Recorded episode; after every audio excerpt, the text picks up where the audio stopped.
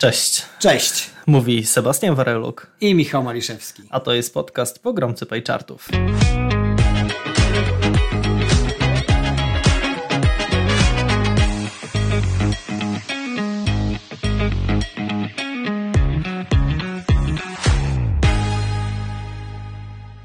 Cześć, witamy Was w kolejnym odcinku podcastu Pogromcy Pajczartów. Jest to pierwszy podcast e, nowego sezonu. Nowego, drugiego sezonu. Drugiego czuję sezonu. Się, czuję się, jakbyśmy byli w serialu trochę. Tak, e, ale to nie podcast Netflixowy, tylko nasz podcast Astrafoxowy. E, Słuchajcie, dzisiaj z takich rzeczy, które nas zaskakują, to może być słychać przelatujące samoloty, dlatego że nasze biuro znajduje się w pobliżu warszawskiego lotniska Okęcie i e, samoloty zazwyczaj do tego lotniska podchodzą do lądowania od, nie od strony naszego biura, ale czasami kiedy zmienia się pogoda, a dzisiaj jest deszczowo, e, to przelatują nad naszym biurem, więc e, mogą się pojawić szumy, na które absolutnie nie mamy wpływu. Natomiast mamy wpływ na wszystko inne poza szumami, czyli na treść, a dzisiaj w dzisiejszym odcinku porozmawiamy sobie o czymś, co może nie do końca jest związane bezpośrednio z analityką danych, ale będziemy próbowali dowieść, że e, ta analityka gdzieś tam się będzie pojawiała, a mianowicie będzie to e, coś takiego jak koncepcja Web 2.0. Tak, ja y, czytałem sobie dzisiaj jeszcze trochę o tym i przeczytałem, że jest też Web 3.0 i nawet jakieś kolejne numery, ale to są rzeczy bardziej jeszcze w sferze powiedzmy planów i, i fantazji częściowo, natomiast Web 2.0 to jest coś, co już e, towarzyszy nam od jakiegoś czasu.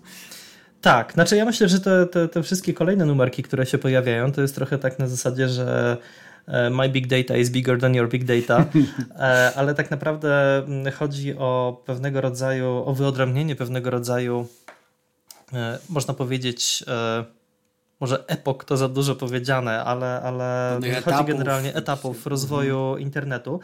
E, I przede wszystkim ze względu na to, jak wygląda interakcja między e, stroną internetową a użytkownikiem i co ta interakcja, e, co te możliwości interakcji tak naprawdę powodują, jakiego rodzaju nowych zjawisk takimi determinantami się stały. No właśnie, bo Wcześniej e, internet wyglądał tak, że mogliśmy sobie te treści czytać, które tam były, tak? To były jakieś strony internetowe, e, czy to informacyjne, czy powiedzmy jakieś bardziej, e, bardziej rozrywkowe, tak?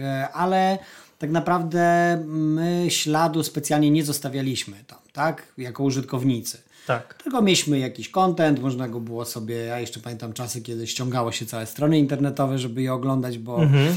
E, szybkość połączenia była, była wtedy dramatyczna, e, ale to się w pewnym momencie zaczęło zmieniać. Komu by przyszło do głowy dzisiaj, otwierając Chroma albo Operę, szukać tam e, w menu zapisz jako? Tak.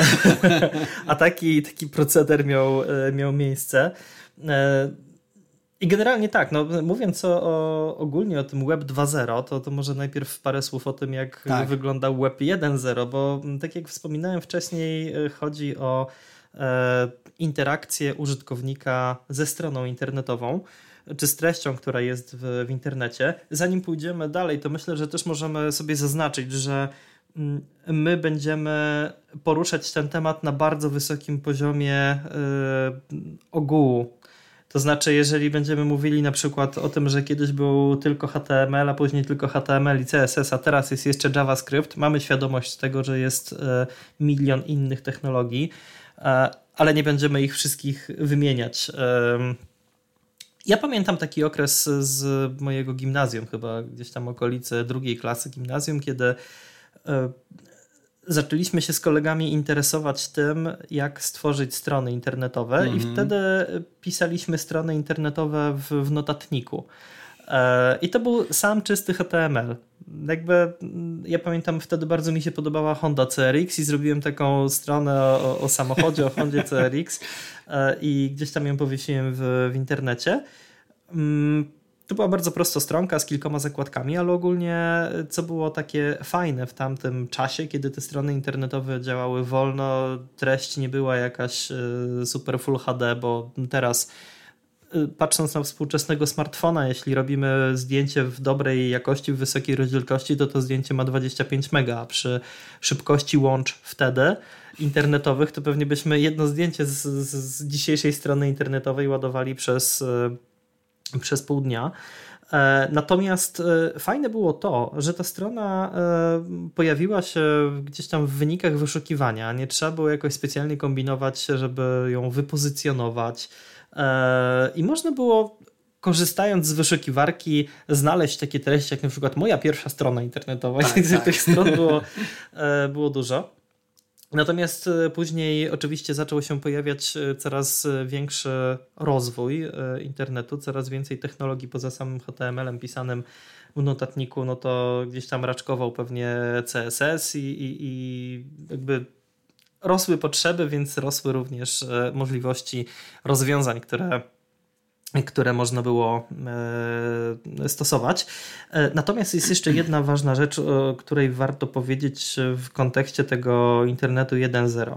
Jak wyglądała kwestia kreacji informacji? Jakby wtedy jeszcze to był czas taki, że informacja, żeby przekazywać i rozpowszechniać informacje, no to musiałeś być właścicielem, nie wiem, wydawnictwa, jakiegoś portalu, który wtedy raczkował, powiedzmy, ale, e, ale mimo wszystko jakby nie mieliśmy czegoś takiego jak Twitter, że puszczasz, logujesz się na jakiś portal, masz aplikację, piszesz coś, puszczasz to w świat i jesteś takim samym de facto kreatorem treści jak każdy inny. Tak. Nie musisz mieć e, w tej chwili swojej drukarni, żeby, czy, czy, czy nie wiem, swojej gazety, żeby puszczać e, informacje w świat.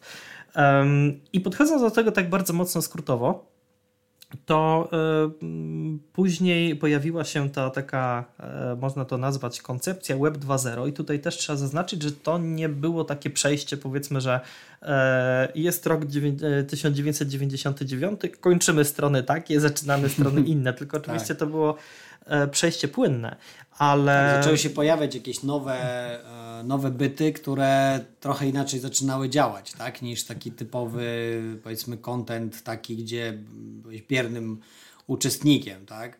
Ja pamiętam, nie wiem, e, na pewno MySpace był jednym z takich pierwszych e, e, powiedzmy portali, mhm. który głównie zajmował się muzyką. Ja wtedy też zajmowałem się muzyką czynnie, więc szukaliśmy jakichś możliwości promowania i dotarcia do, dotarcia do ludzi. I pamiętam, że zakładaliśmy wtedy profil na MySpace, który pewnie gdzieś tam do dzisiaj istnieje.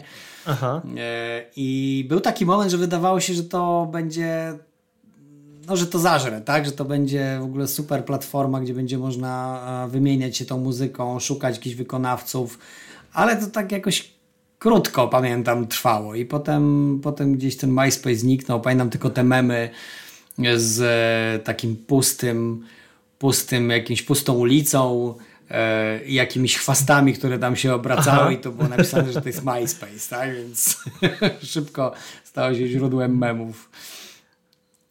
No tak. Ale był to już taki e, jeden z pierwszych, można powiedzieć, symboli tego, że coś się zaczyna dziać, że jest jakaś pewnego rodzaju E, rewolucja, może rewolucja w rewolucji, no bo samo, samo pojawienie się internetu już było taką, tak. taką rewolucją, ale e, taką najbardziej tutaj znaczącą rzeczą jest to, że e, zupełnie inaczej wygląda interakcja z kontentem. Ona się pojawia, jakby strona internetowa przestaje być tylko tym, co my czytamy, mhm. ale my możemy sami zacząć kreować treść możemy komentować, możemy dawać jakieś tam plusy, minusy, łapki w górę i tak dalej. Możemy sami tworzyć jakąś treść i wrzucać ją do, do internetu.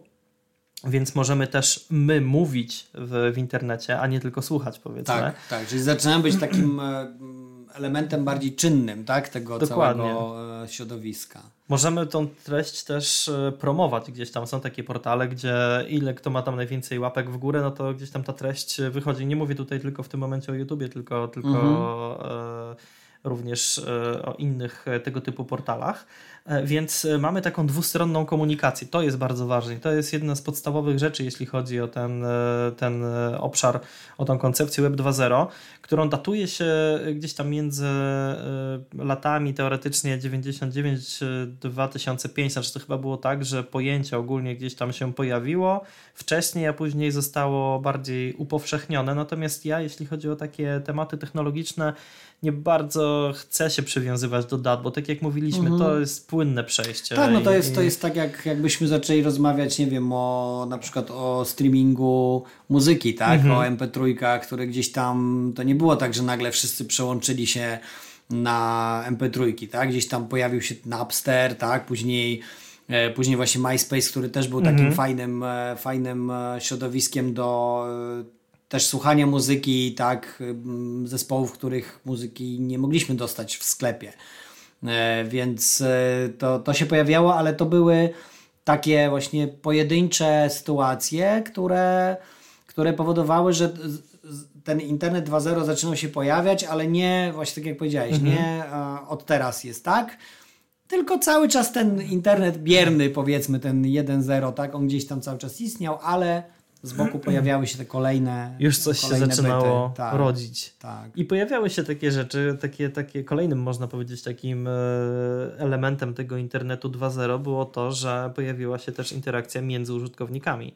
Tak. E, grona, nasze klasy, tak, jakieś tak. tego typu rzeczy. No i finalnie oczywiście Facebook YouTube i tak dalej. No ta eksplozja naszej klasy to było w ogóle coś niesamowitego, bo to mhm. nagle okazało się, że ludzie, e, którzy przez lata nie mieli kontaktu z e, ze swoimi rówieśnikami ze szkoły na takim pewnie jakimś poziomie trochę nostalgicznym, trochę wspomnieniowym, zapragnęli z tymi osobami się kontaktować i trochę nie... chcieli sobie wypomnieć, że pożyczyłeś się do mnie na hamburgerach tak. w piątej klasie i nie tak, oddałeś. Tak, no byli, byli ciekawi jak, jak ktoś teraz wygląda, tak, pamiętamy z jakichś tam zdjęć, ludzie dzielili się tymi zdjęciami szkolnymi, które e, no których powiedzmy no, w zależności od tego z, której, z, której, z którego dziesięciolecia ktoś e, je miał, no to ich było mniej bądź więcej, bardziej dostępne bądź mniej. Ale tutaj oprócz właśnie tego, powiedzmy, wrzucenia tego kontentu, okazało się, że ludzie też mogą między sobą e, tak. mieć interakcje. Tych grup pojawiało się coraz więcej i e, wtedy, kiedy na świecie e, pojawił się Facebook, to u nas właściwie nasza klasa była takim podstawowym medium e, takim, przez który ludzie się, ludzie się łączyli no przez, jeszcze przez grono. dość długi czas. No i grono, tak. I grono... ja myślę, że nasza klasa w ogóle oswoiła e, ludzi z jedną rzeczą, e, taką jak e, przedstawianie się w internecie mm -hmm. po imieniu i nazwisku, bo na gronie jeszcze były ksywy. Tak, Natomiast tak. E, już nasza klasa jakby, no myślę, że to tak gładko przeszło, no bo przedstawiasz się tak, jak byłeś w dzienniku, jakby tak ludzie jest. na to tak patrzyli. Wcześniej ten internet był taki, że trzeba być tam, znaczy owiany trochę taką tak, tak, tak. E, tajemnicą. Natomiast co jest e, w tym wszystkim, dlaczego robimy taki przydługi wstęp? Dlatego, że oczywiście przy tym wszystkim e, zaczął się pojawiać biznes. Dokładnie. I tak jak pojawiało się coraz więcej różnego rodzaju stron internetowych, no to już w pewnym momencie wpisując w wyszukiwarkę jakiś konkretny temat, E, to nie było takie oczywiste, że pojawisz się w e, pierwszym, na pierwszym e, miejscu, czy na pierwszej stronie wyników tak, wyszukiwania. możesz być na 20. Tylko możesz być na 20, a gdzie najlepiej ukryć coś, jak chcesz, żeby nikt nie znalazł, na drugiej stronie wyników wyszukiwania. Tak. A do tego wszystkiego jeszcze pojawiło się coś takiego, jak badanie Google, e, znaczy nie pamiętam jak badanie się nazywało, ale towarzyszyła mu bardzo taka e, E, popularna grafika, która się nazywała Google e, Golden Triangle. I mhm. chodziło o to, że to było badanie e, eye trackingowe osób, które były posadzone przed, przed komputerem, miały jakieś tam jakieś rzeczy poszukać w, w internecie, pojawiała się strona wyników wyszukiwania w Google E, i e, zrobili taką mapę ciepła, hitmapę na, nałożoną na mm, wyniki wyszukiwania e, i było widać dokładnie, gdzie ludzie kierują swój wzrok. I stąd się wzięła ta, ten lewy górny róg, okay. te pierwsze trzy e, pozycje, bo tam po prostu było czerwono. Mm -hmm. I ten mhm. trójkąt można powiedzieć, że był takim, e, no tak jakbyśmy próbowali figurę narysować, to takim trójk odwróconym trójkątem prostokątnym, w sensie, że ten mm -hmm. kąt prosty jest w, wpisany w lewy górny róg, lewy górny róg. tych mm -hmm. wyników. Więc y, to stało się napędem do tego, że każdy, kto biznesowo podchodził do internetu, chciał być w pierwszych trzech e, na pierwszych trzech pozycjach. Notabene to badanie zostało później po kilku e, czy kilkunastu latach zweryfikowane. Jakaś, jakaś firma przeprowadziła je ponownie i wtedy y, wyszło zdecydowanie inaczej. Bardziej było tak, że e, wzrok kierował się e, bardziej tak pionowo po, po, okay. po wszystkich wynikach wyszukiwania. Okay. To nie jest wniosek żaden naukowy, ale mi się wydaje, że to się wzięło też z tego, że ludzie e, zaczęli sobie uświadamiać, że pojawiły się AdWords na górze, mhm. pojawiły się reklamy po prawej stronie wyników wyszukiwania tak. i e, tak naprawdę to wyszukiwanie naturalne, czyli to, które nie jest wynikiem reklam, gdzieś tam jest na, na liście poniżej. Um, Także chcesz, y, człowiek ma, ma chyba też to do siebie, że jednak y, chce mieć trochę większą sprawczość tego, co, co wyszuka, tak? Więc, Zdecydowanie e, tak. Żeby to nie było e, tak, że ktoś mnie automatycznie kieruje na, na jakiś e, wpis, na jakąś stronę, tylko że ja też mogę zdecydować, czy ja na pewno chcę te pierwsze trzy, a może chcę troszeczkę niższy jakiś wynik, tak? Wziąć. Jasne, bo jakby on już, on już jest dalej od tego boksu reklamowego, więc ja się tam czuję tak, bezpieczniej tak niżej. jest. E, w każdym razie, znowu po co to wszystko? Ze względu na to, że tutaj już się zaczął pojawiać e, bardzo duży biznes związany właśnie z tym, że e, firmy chciały być e, na górze w tych, mhm. w tych mhm. pierwszych wynikach więc e, gdzieś tam zaczęły pojawiać się takie wątki jak SEO, czyli ten cały Search Engine Optimization, e, pozycjonowanie stron, e, tudzież tworzenie różnego rodzaju linków, które linkowały do naszej strony. W sensie mhm. na przykład pojawiły się sponsorowane teksty na blogach, mhm. które miały na celu pisanie artykułów z naszej branży, które będą miały gdzieś tam osadzone osadzone linki. No i jakby na początku wiadomo, że to miało bardzo mocno taki mm, momentami e, czasami nawet taki chamski wymiar, typu ładujemy, mamy białe tło i słowa kluczowe gdzieś na dole na biało, żeby jak najwięcej tam sam w treści stron internetowych to tak było robione. No ale później oczywiście Google się na to, na to uodparniał. Sam też nie można było na przykład wrzucić jednego dnia powiedzmy 100 artykułów, tylko najlepiej było wrzucać przez ileś tam dni powiedzmy po 2-3, no bo im więcej tam linkowało stron do, do twojej strony, no to ona się pojawiała wyżej. Mhm. I zaczął się przy tym wszystkim pojawiać e, coraz większy biznes, a jak się zaczął pojawiać biznes, to się zaczęły pojawiać dane. Czyli to jest ciekawe, bo tak jak mówisz, że y, ta nauka odbywała się z dwóch stron, bo z jednej mhm. strony e, y, firmy próbowały wejść w tą wyszukiwarkę jak najwyżej, żeby ludzie e, klikali te pierwsze. Ludzie zaczynali widzieć, że nie jest to do końca ich wybór, więc próbowali zmieniać swoje zachowania i mhm. z kolei znowu nauka w drugą stronę, tak? Czyli cały czas szukanie tej najlepszej opcji e, dla jednej i dla drugiej strony. No tak, no i e, oczywiście przerodziło się to w bardzo dużą walkę o, e, o, o klienta. E, pojawił się w tym wszystkim też, pojawiło się takie bardzo mocne upowszechnianie YouTube'a i, i, i Facebooka. E, gdzieś tam również innych portali dookoła tego tak, wszystkiego. Tak, właśnie ja pamiętam jak e, z tej naszej klasy tak nagle ludzie masowo zaczęli migrować do Facebooka. Do Facebooka. Taki, mhm. taki moment, kiedy już e, nasza klasa wyczerpała swoje, swoje przeznaczenie i ludzie zapragnęli jednak trochę wchodzić też w inne relacje społecznościowe, nie tylko z ludźmi, z którymi chodzili kiedyś do szkoły, tak? a nasza klasa już nie bardzo dawała taką możliwość. Eee, no A później i... młodsze pokolenie zaczęło uciekać z Facebooka, bo się okazało, że na Facebooku są rodzice. Tak, no to, to ja, mam, ja mam tutaj sytuację z pierwszej ręki, bo mój syn, e, e, któremu wysyłałem memu, właśnie, memy z Facebooka, w którymś momencie napisał do mnie e, tato, przestań mi wysyłać te memy, bo ja już je widziałem miesiąc temu. Na Facebooku to one lądują na końcu. Jak chcesz się czegoś dowiedzieć, to wejdź na Reddita, tak? Więc edukacyjną ścieżkę przeszedłem dosyć szybko.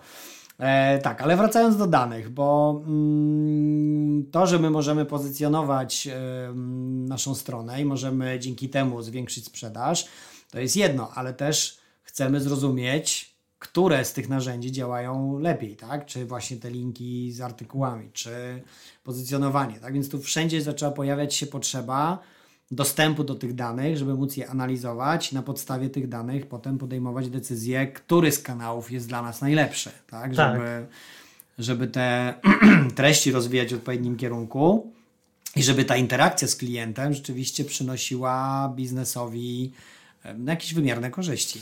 No zdecydowanie tak, dlatego że jeżeli e, patrząc już na taką e, współczesną, e, współczesne połączenie tego, co mm, ten internet w postaci tabelarycznej jest w stanie wyprodukować z naszą pracą związaną właśnie z analityką danych, z, z, z wizualizacją i też związaną z zadaniami, które stoją przed nami mm, w tym obszarze, to y, możemy badać na przykład, y, jak lepiej alokować budżet na różnego rodzaju kampanie. Dokładnie Patrząc tak. tutaj na takim y, powiedzmy wąskim modelowym przykładzie, promujemy webinarium, czy promujemy jakiś event i teraz w bardzo ogólnym ujęciu wiemy, że kliknięcie w link na LinkedInie jest droższe niż kliknięcie na Facebooku.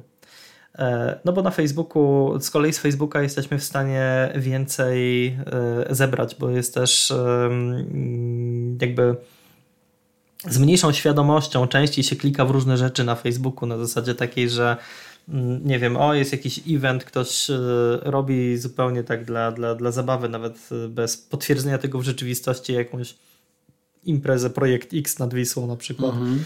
E, więc klikniemy zainteresowany. Na Facebooku klikamy we wszystko. No, z drugiej strony, od strony takiej analitycznej, no to wiemy, że dużo mamy takiego szumu w tych, w tych kliknięciach na, na Facebooku i załóżmy, że mamy tysiąc kliknięć z Facebooka, no to potencjał na konwersję późniejszą na sprzedaż takich y, kontaktów, które nam przejdą z, z kanału facebookowego, będzie mniejsza niż powiedzmy z, teraz wymyślam liczby, mhm. Y, z trzy razy mniejszej ilości kliknięć z LinkedIna. Mhm. No więc y, my w pewnym momencie, mając takie dane, jesteśmy w stanie, korzystając właśnie z wizualizacji danych, tworząc wykresy takie jak funnel chart, um, zobaczyć, jak nasz lejek e, się zawęża od momentu pozyskania, pozyskania lida do momentu e, skonwertowania jakiejś odpowiednio mniejszej ilości lidów na, na sprzedaż. Teraz, jeżeli to wszystko sobie porównamy, Facebook, LinkedIn, jakiś Instagram i tak dalej, będziemy w stanie wyciągnąć informacje, jak prawdopodobnie najlepiej byłoby rozlokować e, budżet pod kątem promocji jakiegoś eventu, na różnych, e, na różnych kanałach. Tak, bo my, bo jakbyśmy intuicyjnie patrzyli, to może nam się wydawać, że dany kanał jest, e, jest najlepszy, tak? Jakiś, jakaś e, forma promocji jest najlepsza. Natomiast, no, oczywiście, możemy się nie pomylić. Mhm. Natomiast jeżeli jesteśmy data-driven, no to wtedy my jesteśmy w stanie to sprawdzić, tak? Czy rzeczywiście nasza intuicja pokrywa się z faktami. A to może czasami rodzić różnego rodzaju niespodzianki, bo nagle może się okazać, że dana, dany kanał czy forma, która dla jednej firmy jest ok i działa prawidłowo, dla drugiej może nie przynosić takich efektów wcale. Zdecydowanie tak. I tutaj też bardzo istotną rzeczą jest to, żeby mierzyć te dane w czasie, dlatego że mm, może się okazać, że pewien kanał dla pewnego rodzaju treści E, w pewnym momencie e, przestanie działać tak samo dobrze, jak działał na początku. Może się okazać, że straci część potencjału i zamiast e, ładować pieniądze w ten kanał, bo kiedyś było dobrze, lepiej jest poszukać innego mhm. albo, albo zmienić metodę dotarcia do, do naszych odbiorców. Więc i tutaj przy tym wszystkim już zaczyna się w bardzo dużej mierze e, nasza działka, to co, to co my robimy, dlatego że po pierwsze po te dane trzeba sięgnąć do różnego rodzaju zasobów. E, czasami lepiej jest to zrobić łatwiej takimi narzędziami, z którymi pracujemy na co dzień. Czasami e, dobrze jest podejść do tematu nieszablonowo, bo na przykład jakaś platforma może mieć swoje dedykowane narzędzie, które się o wiele prościej połączy z, z e, jakimiś konkretnymi zasobami bazodanowymi. No ale na koniec trzeba to wszystko zebrać w, w jedną całość i powiedzieć, co jest tak naprawdę gdzieś tam co może być potencjalnie najlepszym wyborem e, pod kątem jakiejś e, konkretnej aktywności. No tak, bo tych danych mamy bardzo dużo i musimy te dane ze sobą połączyć. Z jednej strony mamy właśnie te dane SEO, tak jak mówiłeś, i możemy patrzeć, jak dana akcja przenosi się na kliknięcia, no ale finalnie te dane już takie twarde, sprzedażowe powiedzmy, no to ich tam nie ma, tak? One są w naszych systemach w innych miejscach. I my musimy te dane połączyć. I teraz w zależności od tego, jak sobie zbudujemy ten cały system analityczny, możemy korzystać z jakiegoś jednego narzędzia, czy powiedzmy dwóch, ale możemy też integrować sobie te mm, systemy w tej wersji już powiedzmy wynikowej, czyli tej wizualnej, łącząc je na przykład na, jakiś, na jakimś portalu swoim, tak, wewnętrznym. Tutaj mm, możemy, możemy powiedzieć o takim narzędziu najprostszym, jakby szczególnie o tych danych związanych z Googlem, tak? bo Google nie tylko daje nam możliwość E, pozycjonowania choćby, ale również analizę, tak? Mhm. I e, to jest Google Data Studio, tak? O którym tak. E, chciałeś tutaj parę słów też powiedzieć z tego, co rozmawialiśmy. Czyli takie narzędzie, które wprost jest w stanie te dane z Google'a, ale nie tylko, wyciągnąć i w dosyć fajny sposób je wizualizować. Tak, to jest takie narzędzie, które, które może się okazać, że może być e, takim e, czymś, co pozwoliłoby nam nie wyważać otwartych drzwi, jeśli chodzi na przykład o dostęp do danych chociażby z, z YouTube'a. E, I to jest tak naprawdę taki kolejny punkt, który, który chciałem poruszyć, bo mm, mówiliśmy o na przykład takim targetowaniu, powiedzmy mm, może nie tyle targetowaniu, co odpowiednim e, rozdysponowaniu środków na podstawie mhm. danych, e, promując jakąś, e, jakiś event. I tu byliśmy na, na etapie wyszukiwarki, na etapie różnego rodzaju portali, gdzie możemy się promować. No ale przy tym wszystkim, przy tym całym rozwoju internetu pojawił się bardzo mocno rozwijający się YouTube, który w ogóle jest o tyle ciekawy, że on nie wiem, czy bardziej trafne będzie powiedzenie kilka czy kilkanaście, raczej kilkanaście lat temu był w ogóle bardzo mało dochodowym, e, mhm. bardzo mało dochodową platformą, generował koszty e, i tak no naprawdę to, nie to było... To chodziło głównie o to, żeby można było sobie wrzucać jakieś filmiki, prawda? Tak, I... tak. No ale w pewnym momencie wiesz, te filmiki to zajmowały pewnie jakieś tam farmy całe przestrzeni. No tak, tak. Przestrzeni dyskowej. Ale razem za YouTube'em poszły jakieś Instagramy i tak dalej, no i pojawił się e, temat e, influence marketingu przy tym wszystkim. Mhm, Jakby tak. zmieniło się takie podejście e, strzelania naszymi produktami do, do, do odbiorcy, do potencjalnego nabywcy tych produktów, tylko raczej mm, przynajmniej w niektórych obszarach jest tak, że jeżeli uznajemy, że ktoś jest fajny, i powszechnie wiadomo, że ktoś jest fajny i ma duży zasięg, mhm. to. Może być jakimś autorytetem. może być w jakimś autorytetem. Dziedzinie, tak? I, albo nawet może być autorytetem w jednej, a polecać na przykład produkty zupełnie tak, z innej dokładnie. dziedziny. I jakby my ten autorytet, e, jakby ten autorytet on sobie sam zbudował. To nie było napompowane sztucznie budżetami i, i kreacją jakiejś postaci, chociaż i takie, takie już e, przykłady również YouTube zna. Natomiast e, pojawił się właśnie ten temat e, związany z, z influencerami i tym, że e, jeżeli komuś fajnemu damy coś fajnego, to inni ludzie będą chcieli też potencjalnie to coś fajnego mieć.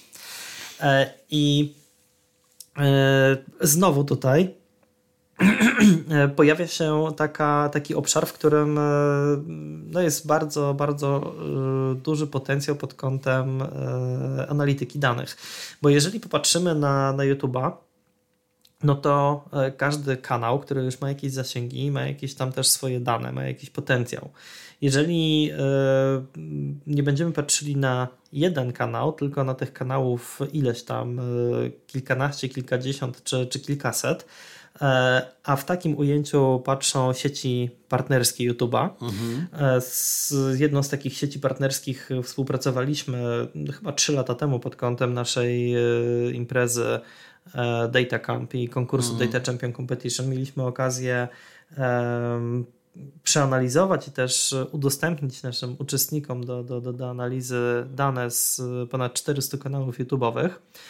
Um, to jeżeli ktoś e, jest, takim, jest taką siecią partnerską i dysponuje zasobami, które pomagają e, optymalizować kanały pod kątem wizerunkowym, pod kątem czasu emisji, pod kątem tego, żeby powiedzieć komuś, żeby nie robił jakichś głupich rzeczy na filmikach, bo traci wizerunkowo. Nie chcę się tutaj odwoływać do konkretnych przykładów, e, no ale możemy sobie wyobrazić, dlaczego na przykład bank, e, chociażby Millennium reklamuje Radek Kotarski, który ma duże zasięgi, a nie Lord Crushfield, który też tak. miał duże zasięgi swego czasu. Więc jakby tutaj powiedzmy, że wiemy o co chodzi. E, w każdym razie w takim całościowym ujęciu, jeżeli będziemy mieli dane, tak jak my mieliśmy okazję na te dane popatrzeć z, z kilkuset kanałów, i mamy kontakt z tymi ludźmi, którzy, którzy te kanały prowadzą, no to jesteśmy w stanie jesteśmy w stanie odpowiadać dużym firmom, na przykład na zapytania takie, że mm, wiecie co, mamy jakiś e, fancy, nowy, fajny, owocowy napój, który się kojarzy z fajnym przepraszam, stylem życia i tak dalej. Dajcie nam tutaj pięć osób, które są, mają dobre zasięgi, są lubiane, docierają do takiej i takiej grupy odbiorców. I teraz, jeżeli zbierzesz te wszystkie dane, zobaczysz, kto ma najwięcej wyświetleń w jakich grupach wiekowych, kto ma największy e, współczynnik lajków, kto ma ciepły wizerunek, a nie na przykład e, Także jest jakąś znowu bez przykładu. bardzo kontrowersyjną na przykład, tak? tak? Co może być dobre. To jest to osoba, która czasami, może pasować ale... do wizerunku tak, produktu. Tak. To my jesteśmy w stanie w tym momencie, analizując takie dane, mając te dane z, z YouTube'a, zaproponować naszemu klientowi konkretne zasięgi, konkretne jakby czasy emisyjne, tak, y, konkretne akcje, które dana osoba e, może zrobić, czy jakieś lokowanie produktu. I tutaj mamy znowu ogromny obszar e, do tego, żeby żeby z tymi danymi sobie popracować. Natomiast e, jeśli chodzi o Google Data Studio, o którym mówiłeś, to jak tak powiedziałem bardzo mocno naokoło i pewnie zrobiłem 10-minutową pętlę, bo e, ale świadomie chciałem tak zrobić, ponieważ e, jeżeli prowadzicie swój kanał YouTube'owy i macie go podpiętego pod, pod jakieś konto Google'owe i chcielibyście zobaczyć statystyki swojego kanału e, w, i zbudować sobie z nich jakiś raport, to możecie uruchomić właśnie Google Data Studio w waszym e, koncie Google'owym. E, i nie będzie trzeba pobierać przez jakąś warstwę pośrednią tych danych, na przykład eksportować do, nie wiem, CSV, Excela czy, czy, czy jakiegoś innego typu pliku, e, tylko możecie skorzystać bezpośrednio z konektora do, do YouTube'a, e, który tak naprawdę przy jednym czy dwóch kliknięciach e, pociągnie Wam z Google tabelę bezpośrednio do, do narzędzia służącego do, do wizualizacji danych. I to narzędzie jest o tyle fajne, że jest, e, jest proste, jest e, zbliżone interfejsem do, do Power BI, więc pewnie trzeba trochę pogłówkować, ale generalnie podstawowe rzeczy da się wyklikać, a takie na, na własne potrzeby. To jest wizualne. Jest wizualne e, i akurat do tego konkretnego zastosowania, czy też do różnego rodzaju innych usług Google'owych może się okazać fajnym fajnym takim narzędziem, żeby zacząć y, przygodę z wizualizacją danych, e, wejść y, w ten temat praktycznie darmowo, e, zbadać sobie potencjał w obszarze własnych, własnych danych i, i gdzieś tam zbudować sobie wyobrażenie, jakby to mogło działać, jakbyśmy mogli jeszcze zrobić to, to i to i wtedy świadomie można sięgnąć po jakieś e, bardziej zaawansowane narzędzia typu chociażby Tableau czy, e, czy, czy, czy jakieś e, inne ETL-owe narzędzia, które będą pomagały spinać dane jeszcze przed, przed wizualizacją. Ale szczególnie, że, że tutaj w Google Data Studio jednak mamy pewne ograniczenia, tak, związane z, nie wiem, z liczbą rekordów choćby, tak, yy, które przy naprawdę dużej a dużym wolumenie danych już może być niewystarczające, tak, i mhm. wtedy trzeba byłoby sięgnąć jednak po narzędzia bardziej E, mm, przeznaczone do dużych wolumenów danych, do integracji większej tych danych, przetwarzania, tak, e, czyszczenia i tak dalej. Tak, zdecydowanie, dlatego że w narzędziach e, komercyjnych my mamy większy wpływ na to, jaka maszyna działa pod naszym systemem i jeżeli okazuje się, że nagle zaczęło nam się robić bardzo dużo danych, to możemy po prostu albo jeżeli to jest jakieś środowisko chmurowe, przesunąć e, suwak i e, dołożyć więcej mocy, czy też możemy e, dostawić powiedzmy kolejny serwer, jeżeli mamy to wszystko zainstalowane u siebie, albo dołożyć więcej RAMu, czy, czy, czy, czy zmienić dyski i, i też będzie ok. Mm. Natomiast tutaj według mojej wiedzy takiego wpływu nie mamy. Mhm. Mm, natomiast e, mimo wszystko e, no, można sobie w prosty sposób podejrzeć, e, co się dzieje bez, bez jakiegoś tam wielkiego uszczerbku na portfelu.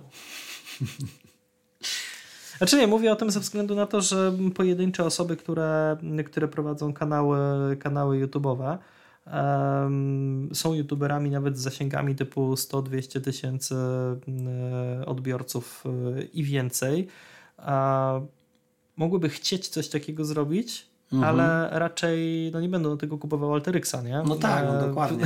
A tutaj mają, mają narzędzie, które spokojnie y, może im wystarczyć a dopiero gdzieś jak już wchodzimy rzeczywiście w jakieś duże, duże wolumeny e, tych danych, jakichś czy transakcyjnych, czy, e, czy mm, tam oglądających tak e, osób, no to rzeczywiście dobrze jest już skorzystać z takich narzędzi, tak jak mówisz, bardziej komercyjnych, które kosztują, ale za tą cenę możemy mieć dużo większą kontrolę nad tak, tym, co się dzieje. Bo jeśli w kolejnym kroku na przykład chcielibyśmy te dane e, z naszych kanałów e, skonfrontować na przykład, tak jak mówiłeś na początku, z na przykład naszymi danymi sprzedażowymi, czy mhm. z danymi związanymi z jakichś innych obszarów, ale na przykład porównać je na, na osi czasu, tak? Bierzemy sobie y, to, kiedy wypuszczaliśmy jakieś materiały mhm. versus powiedzmy rejestrację na jakiś event, bo puszczamy coś na, na YouTubie i powiedzmy za tydzień po filmie y, tworzymy jakieś webinarium, mhm. więc możemy sobie patrzeć, czy ten film miał większy wpływ na, na tę rejestrację, czy też nie, czy to działa, czy, mhm. czy nie działa czy później na przykład potem gdzieś tam udało nam się coś, e, coś sprzedać, bo na przykład chociażby samo webinarium może mieć płatną rejestrację. Mhm. E, I tak dalej, i tak dalej. No i tutaj to jest ten kolejny krok, kiedy już dobrze by było sięgnąć po, po narzędzia e, takie, które pozwalają na więcej. Tak, ale, zaawansowane. Ale wtedy to już może być takie świadome więcej. Mhm. No dobrze, oczywiście tematu Web 2.0 nie wyczerpaliśmy i też e, nie to było naszym celem. E, e, natomiast chcieliśmy opowiedzieć trochę o tym, jak Web 2.0 działa i co możemy z niego się dowiedzieć, tak? Czego możemy z niego się dowiedzieć po to, żeby ten nasz biznes działał lepiej. Tak. tak, no oczywiście to jest y, po raz kolejny taki, można powiedzieć, wierzchołek góry lodowej, ale taki pewien y, z drugiej strony zarys tego, co y, jaki jest potencjał i, i, co możemy zrobić już, już dziś, już teraz. Tak. E, oczywiście mm, przy tym, jak szybko rozwija się internet i tym, że ta, to pojęcie pojawiło się no już teraz prawie 20 lat temu, w takim powszechnym użyciu, nazwijmy to, bo tam datowane jest e, troszeczkę, e, troszeczkę wcześniej. E, to już gdzieś tam słychać o tym z kolei Web 3.0 i tak dalej. Jakby koncepcja tak w dwóch zdaniach na, na przyszłość jest taka, żeby, żeby internet był dużo bardziej świadomy użytkownika. W sensie, mhm. żeby mm, znał Twoje potrzeby, żebyś był tak stargetowany, że nie będzie to tylko taki powiedzmy zaprogramowany mechanizm, że jak kupiłeś Porsche, to może chcesz bagażnik dachowy, ale będzie jakby świadomość tego, e, co możesz lubić i czego możesz potrzebować e, w określonym momencie, biorąc pod uwagę to, w jakim miejscu się znajdujesz i, i co robiłeś na przykład, więc to tak. są gdzieś tam takie kierunki rozwoju. Ciekawy jestem, na ile to będzie powiązane gdzieś tam z internetem rzeczy na przykład, no bo mamy mhm. teraz jakieś, nie wiem, śmietniki chociażby inteligentne, tak, które mówią, tak. czy, czy, czy warto puszczać śmieciarkę, czy, czy nie. Ale wciąż, wciąż mamy też e, całą taką sferę e, człowieka, której nie mamy w tym internecie, tak? I mhm. to też, e, tak jak już mówiliśmy na początku o tym wyszukiwaniu, tak? Że człowiek też trochę cały czas próbuje mm, mieć wpływ na to, co robi i z jednej strony trochę mamy takie wizje jak z serialu Black Mirror, tak, gdzie widzimy jak e, internet i sieć w ogóle może nami sterować i, i nas kontrolować, co już w jakiejś części takie próby się odbywają, a z drugiej strony my cały czas chcemy jednak być e, wolni i mieć ten wolny wybór, więc e, to jest ciekawe, jak, jak ta ewolucja internetu i danych za tym idąca e, będzie się zmieniać. No to jeszcze można by dużo mm, pewnie e, porozmawiać o w ogóle zjawisku wykluczenia przy tym wszystkim, ale tak. E, myślę, że to jest temat na już zupełnie inną rozmowę. Audycję, Audycję tak. Na inny koncert życzeń. Tak jest. To co? Kończymy. Chyba dzisiaj to wszystko, tak. Było troszeczkę takiego wątku historycznego, trochę, trochę współczesnego takiego powiązania z tym, co, e, co ciekawego możemy robić, będąc bardziej świadomym tego, co się e, dzieje, powiedzmy, e, behind the scenes of World Wide Web. Tak. tak naprawdę wokół nas. Wokół nas. I z tą myślą Was zostawimy.